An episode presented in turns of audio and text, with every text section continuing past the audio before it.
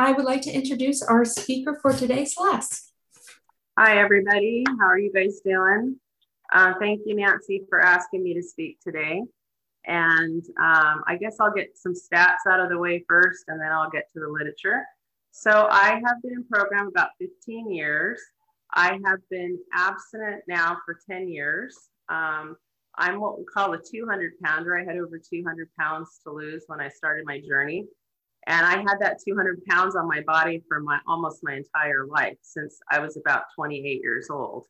And um, here's my before picture. It's kind of hard to see, kind of hard to see, but I was huge. I weighed 380 pounds at my top weight. I'm sorry, I can't seem to get the picture in there right. Um, and it took me two years to get that much off. I still have 40 pounds to go. But I used to be a person that was up 60 pounds and down 40 pounds and up and down like a yo yo every year, you know. And because I always carried my weight in my, most of it in my gut, if people hadn't seen me or didn't know me that well, um, and they'd see me again, they'd say, Oh, you had your baby, you know. And I actually never had any kids. I was always worried, like when I was time to think about having kids, I was like, everyone I knew had gained 60, 70, 80 pounds when they had kids. And I was like, I'm already 350 pounds, you know. Uh, I, I, just couldn't see myself doing that. So um, wanted to, I had two pieces that I wanted to read. It's two paragraphs. It's just really like the whole key pinning to my whole change in lifestyle and finding food sobriety. One is on page 416. It's called, and it talks about it helped me a great deal to become convinced that alcoholism was a disease, not a moral issue. That I had been drinking as a result of a compulsion, even though I had not been aware of the compulsion at the time, and that sobriety was not a matter of willpower. The people of OA had something that had looked much better than I had, but I was afraid to let go of what I had in order to try something new. There was a sense, a certain sense of security in the familiar. And then of course, the big, you know, big one on 417 acceptance, because that's like once I accepted that and then I accepted my life, things started to change. And so it says, and acceptance is the answer to all my problems today. When I am disturbed is because I find something, people, place, thing, or situation, some fact of my life unacceptable to me. And I can find no serenity until I accept that person, place, thing, or situation as being exactly the way it's supposed to be at this moment. Nothing, absolutely nothing happens in God's world by mistake. Until I could accept my alcoholism, I could not stay sober. Unless I accept life completely on life's terms, I cannot be happy. I need to concentrate not so much on what needs to be changed in the world as on what needs to be changed in me and my attitudes.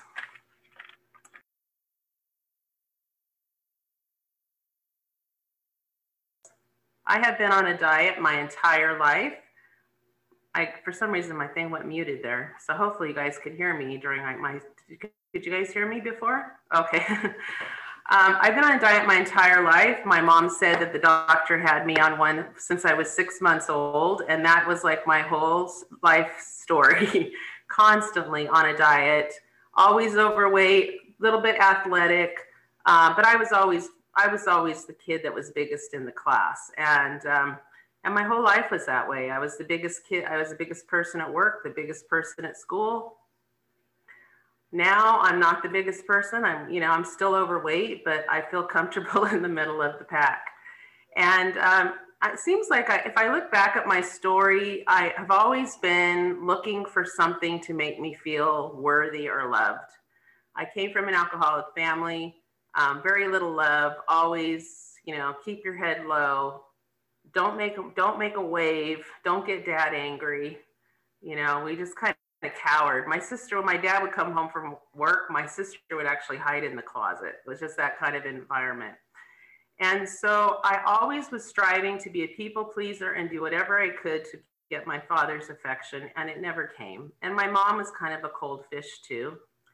And so i always felt like i had to prove myself And if, if I would reach certain things or attainable goals that all of a sudden I'd feel worthy, I'd be loved, and then all the weight would drop off of me. You know, so I was, uh, and when I was in sports, I was always on the all star team. I got straight A grades. I was valedictorian. I got a full scholarship ride to college. You know, I got into a big company. I made a six figure income. Uh, I kept chasing all these things, thinking that as soon as I got there, then my eating compulsion would alleviate itself and it hasn't. I mean, it didn't. You know, it, it had. I feel relief from it now, but I was always like trying to do that. I mean, I got to the point where I was like suicidal. You know, and I was great at living this double life. I was happy on the outside, but inside, I was like crying. I mean, I would get off work and I would cry all the way home. You know, and I would get myself into situations too where I finally, I guess I decided in my life, I had experience where I got molested when I was young. And I was like, I immediately put on a lot of weight. And I kept that weight on me for my whole entire life. It was kind of my big security blanket.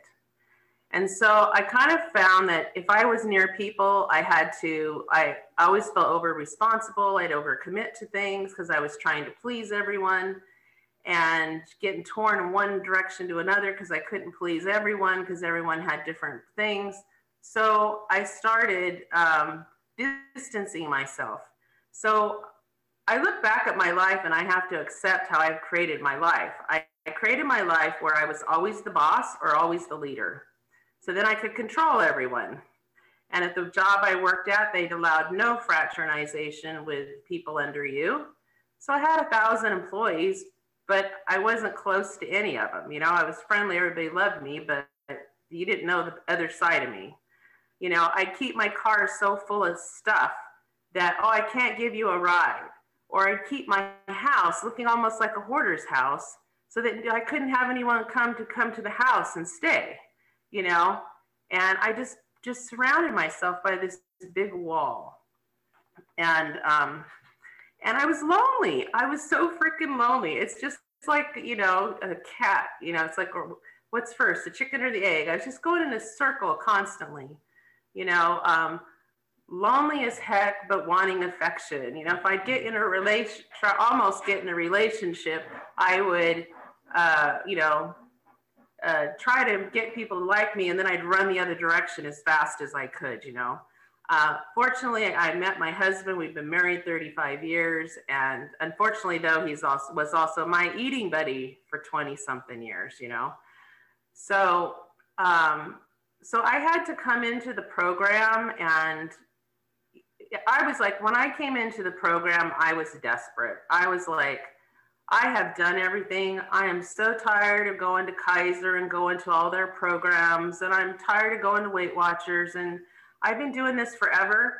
And okay, and here's the other thing is my, my profession, restaurants, okay?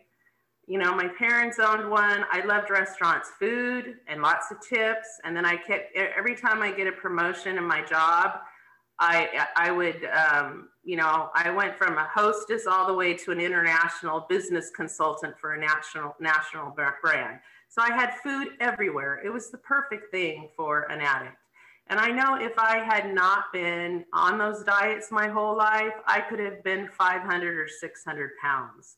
My sister got up to 525 pounds. So there is this tendency in our family, okay?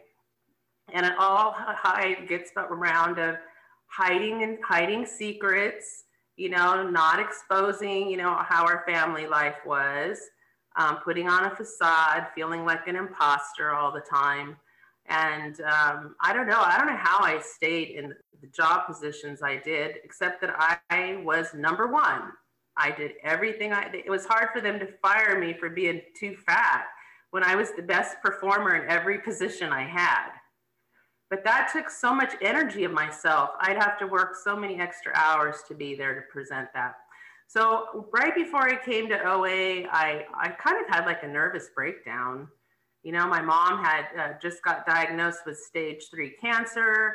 I had decided already that I had to leave my job because it was not good for me. I, I made that decision So I left my six figure job and I started my own business, which failed miserably.